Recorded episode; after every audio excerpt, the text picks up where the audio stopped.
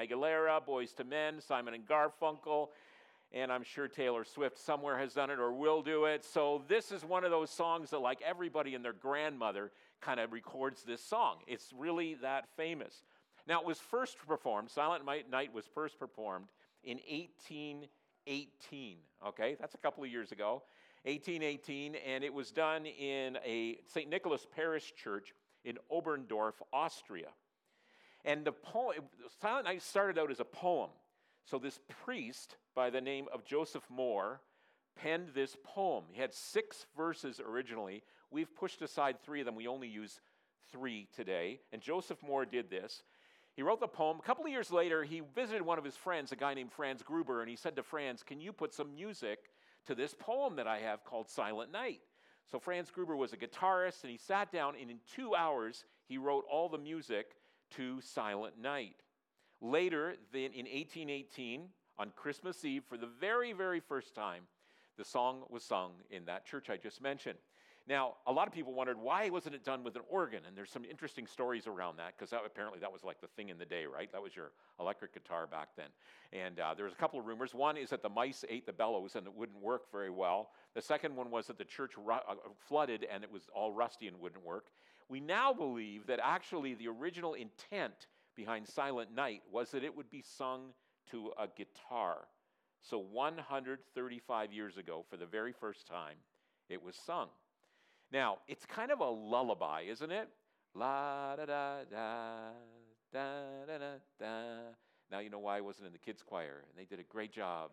Da, da, da, that kind of a song. So let's, let's go through the words. Let me just remind you. By the way, here's, here's a picture of Joseph Mohr. um, the dude who wrote the words. Here we go. Silent night, silent night. All is calm, all is bright. Round yon virgin, mother and child, holy infant, so tender and mild, sleep in heavenly peace, sleep in heavenly peace. Silent night, holy night, shepherds quake at the sight, glories stream from heaven afar. Heavenly hosts sing, Alleluia! Christ the Savior is born. Christ the Savior is born. Silent night, holy night, Son of God, love's pure light, radiant beams from thy holy face, with the dawn of redeeming grace. Jesus, Lord at thy birth. Jesus, Lord at thy birth. Silent night. Silent. Silent night. I, Joseph Mohr was a priest, so I don't think he understood what happens when babies get born. It's not a silent night, right? I mean, they're screaming and howling and tears and crying, and I'm just talking about Joseph. it's bad, right? I mean, it can get it can get really, really that. I've been there. I know exactly what I'm talking about. Okay, but you'll notice in the song that he repeats this six times: silent night, night, night, night, night. And at the same time, he's talking about this darkness that's there, he contrasts it with this brightness, right? Uses the word bright. All is bright. Glories stream. Love's pure light, radiant beams. He talks about the dawn. So there is in this Christmas carol a contrast between darkness and light, between physical darkness and physical light, but spiritual darkness and spiritual light, social darkness, social light. He's drawing this comparison in the carol. And I think that's important for us to know. There is darkness in the world, and yet there's light. And the light is this baby that's been born. So, into a world of darkness, into a world of difficulty, into a world of trouble, into a world of war and pain and all of that, a baby's been born, and this baby is what? This baby is hope. This baby is possibility. This baby is going to change things. Christ the Savior is born. So, Christmas is the arrival of this superhero baby, this deliverer baby, this rescuer baby, this Savior baby. So, Silent Night is written to help us remember that someone has come to push the darkness away. And the one who's come to push the darkness away is a baby. The, the song comes from Luke chapter 2, where Dr. Luke records the account. I want to read it to you in chapter 2, verses 8 to 14. Let me remind you of what's being stated here because this is where Joseph Mohr got his, his thoughts and his idea around the carol. It goes like this And there were shepherds living out in the fields nearby, keeping watch over their flocks at night. An angel of the Lord appeared to them, and the glory of the Lord shone around them, and they were terrified. But the angel said to them, Do not be afraid. By the way, that's the opening line that angels have. I think they're trained that way. You show up before a human, first thing you say is, Do not be afraid. So it happens all the time. So that's what's happening here. Do not be afraid. I bring you good news of great joy that will be, it's kind of like a double double, right? Good news, oh, great joy, double double. That shall be for all the people. Today, in the town of David, a Savior has been born to you. He is the Messiah, the Lord. The long anticipated leader has come. Then he goes on, This will be a sign to you. You will find a baby wrapped in cloths and lying in a manger. Suddenly, a great company of the heavenly host appeared with the angel, praising God and saying, Glory to God in the highest heaven, and on earth peace to those on whom his favor rests. A Savior has come, a Savior has been born. What is going on here? Why do we need a Savior? Well, we need a Savior because when three things are true number one, we're in trouble. When you're in trouble, number two, you're unable to free yourself from that trouble. And number three, there's a Savior who can deliver us from the trouble. Three things need to be true. You're in trouble, you can't get out of that trouble, and there's someone who can come along and rescue you from that trouble. Three things need to be true. Let's look at each of those three things. The first thing that's true is that we are in trouble. So when I was in grade eight, we lived in a place called Callander, Ontario, which is up near North Bay, if you know anything about the topography, the, the, the, the geography of Ontario. And um, we lived outside of Callander, which was a little village of about a thousand people. We lived out in the middle of nowhere. And it was the spring of the year when I was in grade eight at this particular time. And my buddy Tommy and I decided that what we were going to do was we were going to go spearfishing. So we got our spears all together and we headed down toward Lake Nipissing, but we wanted to go to the creeks because that's where the, the fish would be, the bigger fish. So we got to the creeks, and when we got to the creek, we couldn't find any big fish. They're just little minnows, and those aren't fun to spear. It's really hard to spear them, spear them when they're that tiny, right? And so we go, start looking around, we're going, why aren't there any big fish here?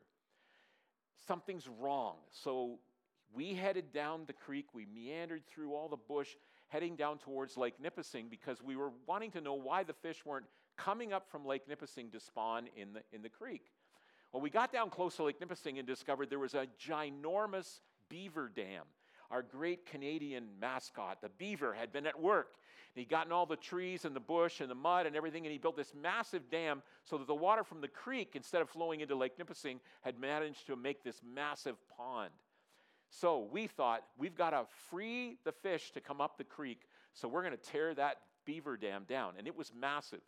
So Tommy and I got on the dam and we started working away. And I can remember pulling branches and using our spear to pry up stuff, sticks and leaves and everything else.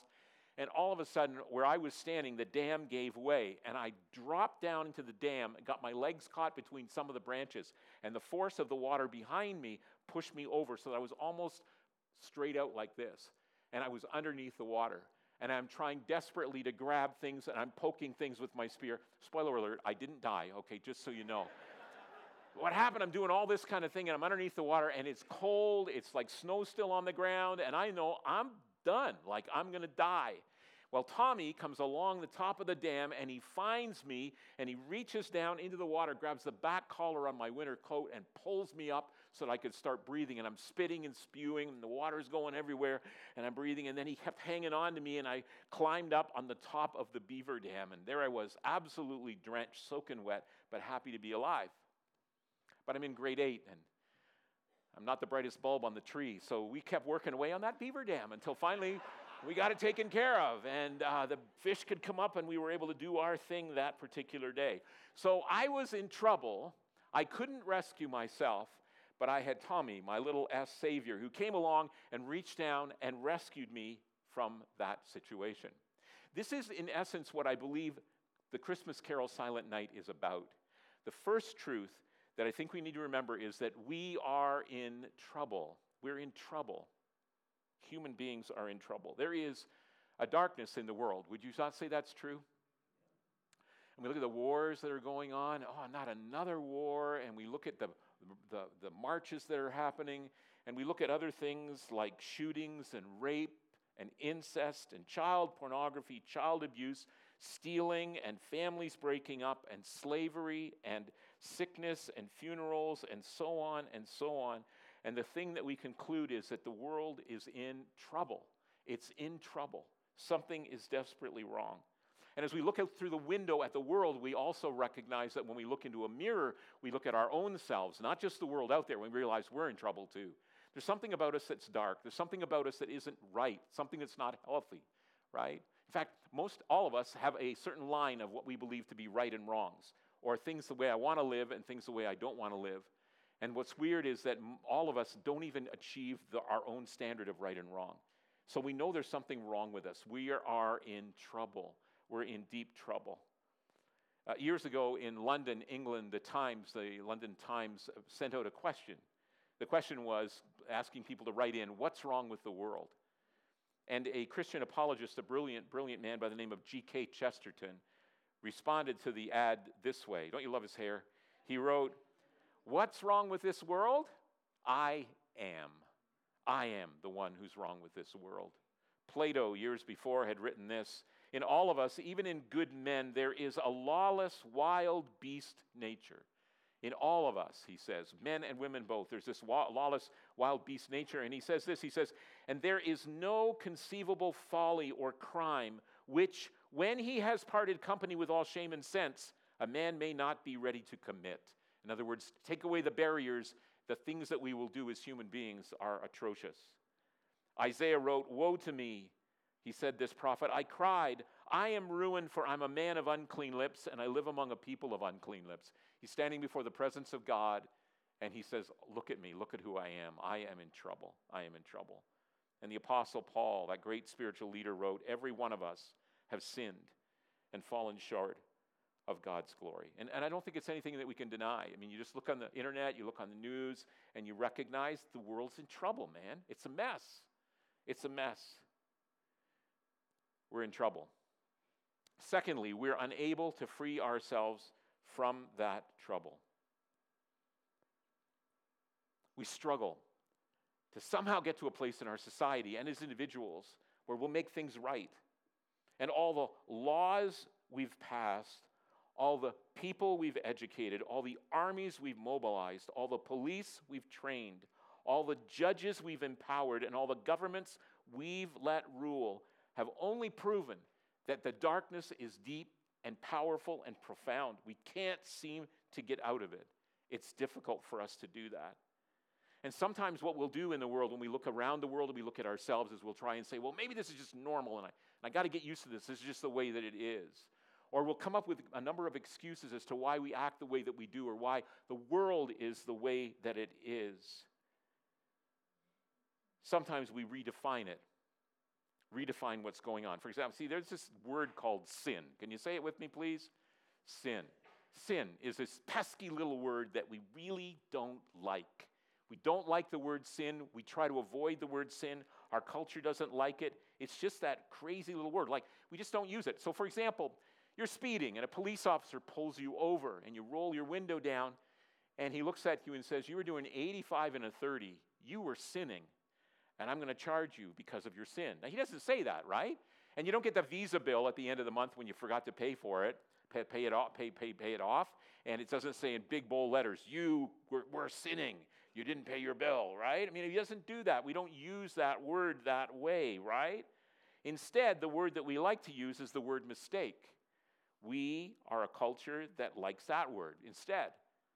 Okay, I made a mistake. What's the big deal? I made a mistake. I'm sorry. I'll do better the next time. We don't like the word sin. We prefer the word mistake. We know there's something not right, but we want to down, dumb down the language, right? We want to dumb down the language. Because when we use the word sin, we think of accountability, we think of consequences, we think of maybe God and what that means that we violated something that God would have wanted us to do differently. When we think of a mistake, we think of an error, we think of poor reasoning And you don't punish someone for a mistake. It's like a, I'll do it over better the next time. So we dumb down the language to get there. You caught me with him.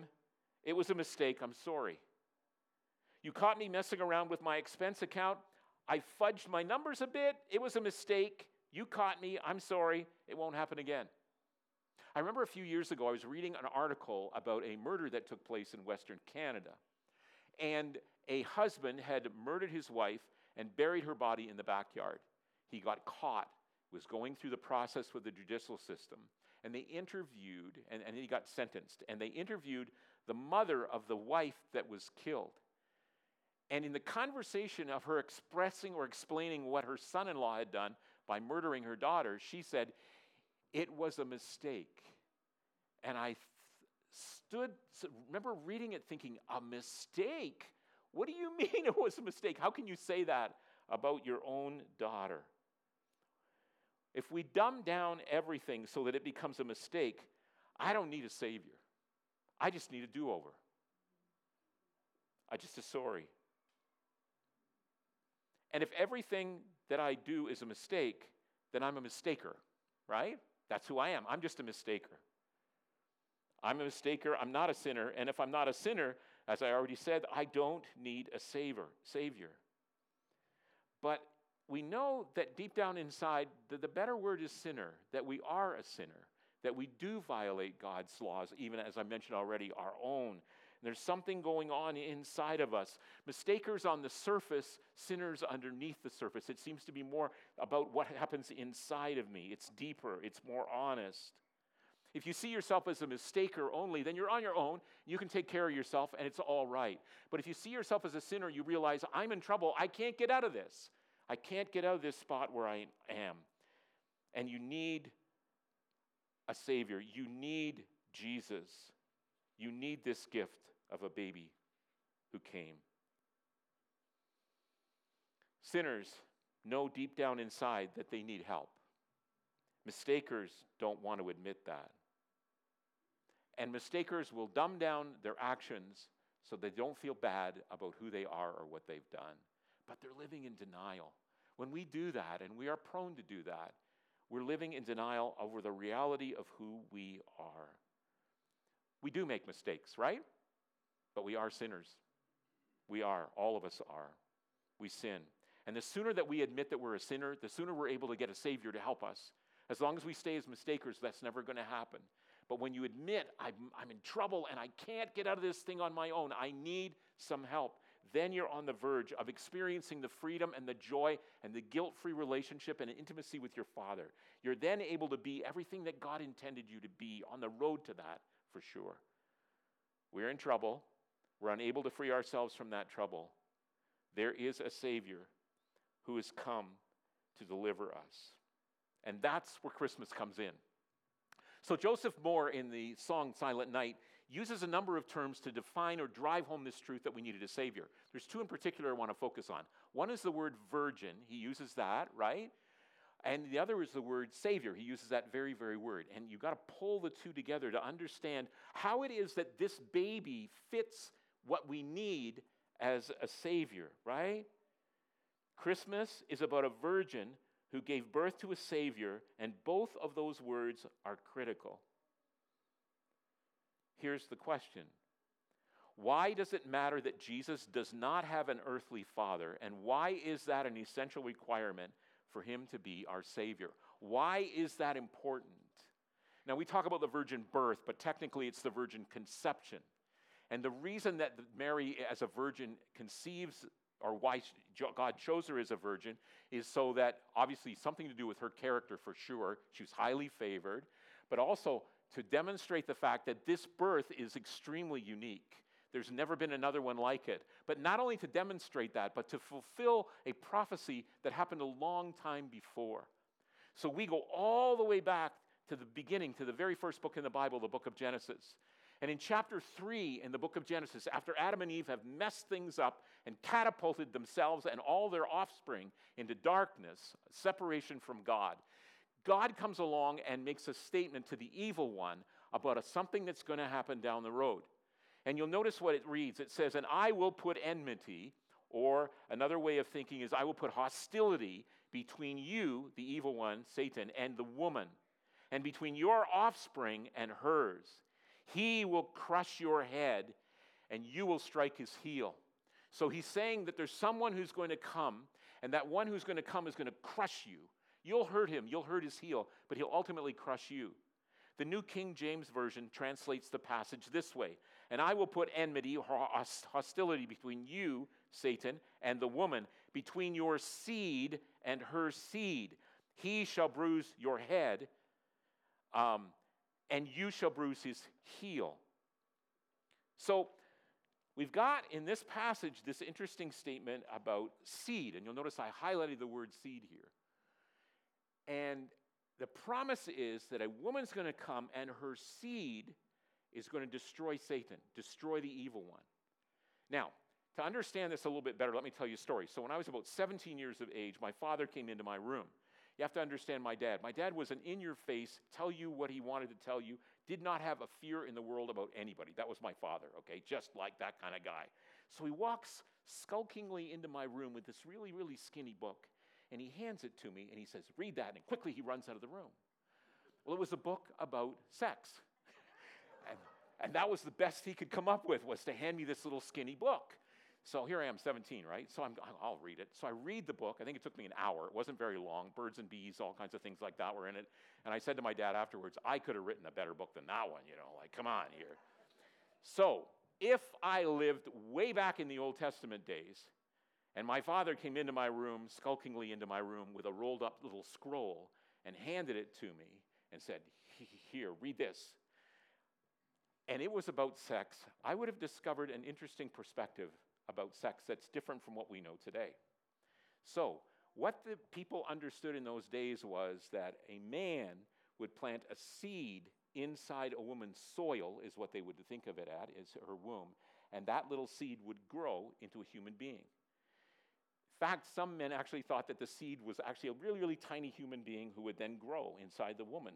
So the woman really didn't have a whole lot to do with the baby, okay? It was really all about the man who was going to do this, and her womb needed to be strong enough or healthy enough for the baby to grow and be born.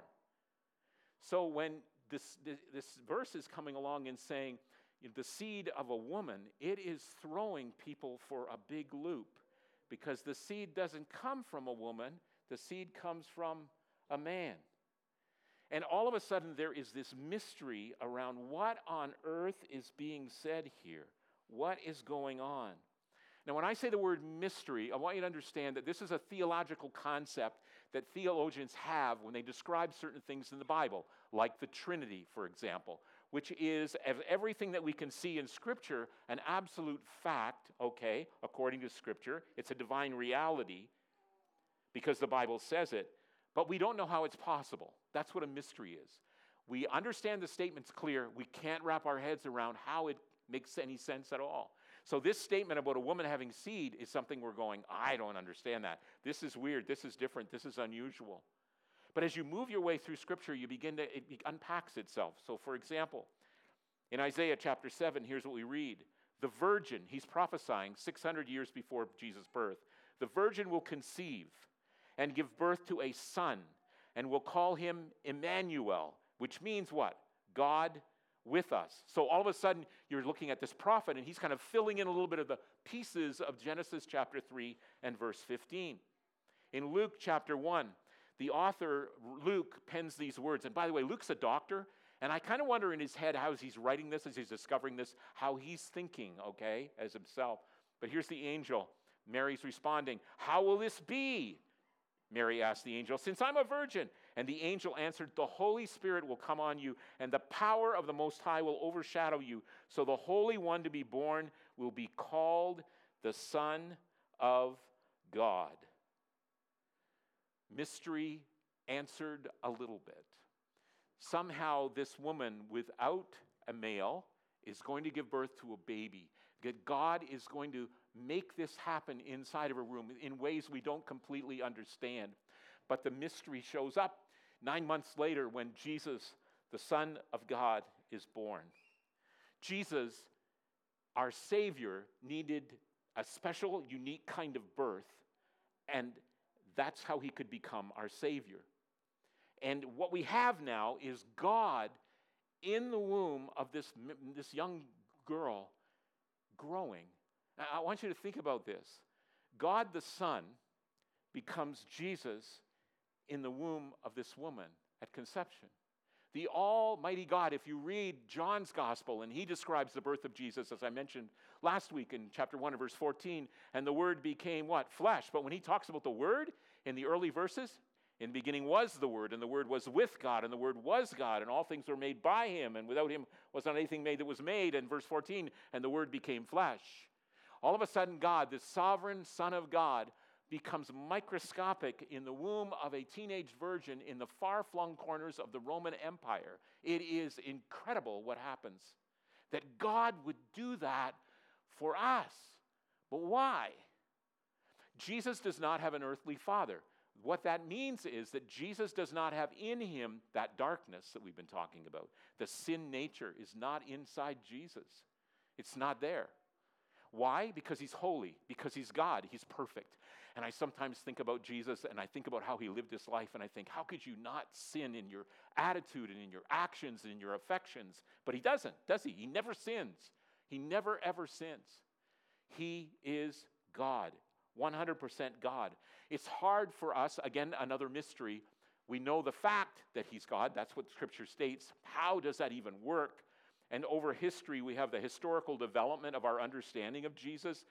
And for a long time, we were thinking, well, he can't have a real body because if he has a real body, real bodies are touched, our bodies are touched by sin, so he can't have a real body, so he must have a fake body that just shows up every once in a while. And sometimes people said, well, he's like half God and half human. He puts on a body, or there's like two, two beings inside of him, a human being and a God being.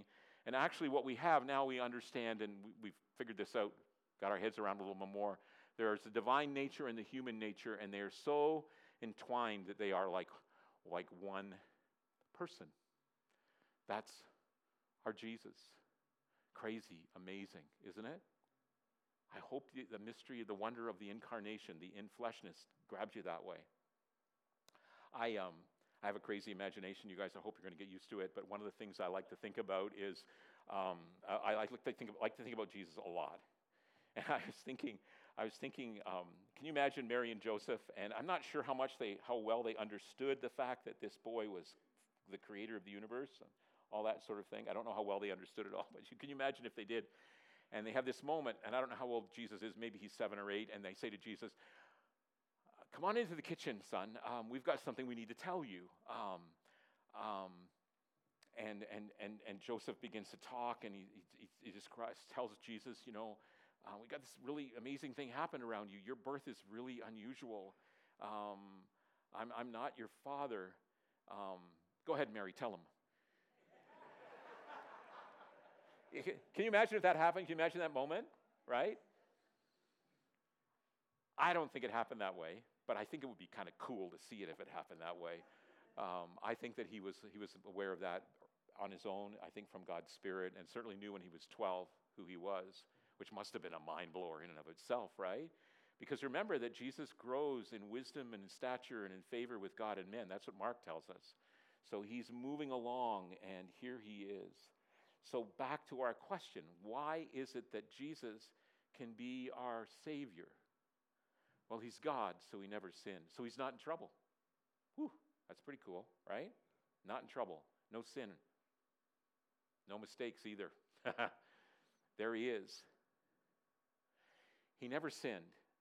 I did. I do. I am. Jesus says to me, I'm gonna, I, I'll take your punishment and you can have my righteousness. Do you want that?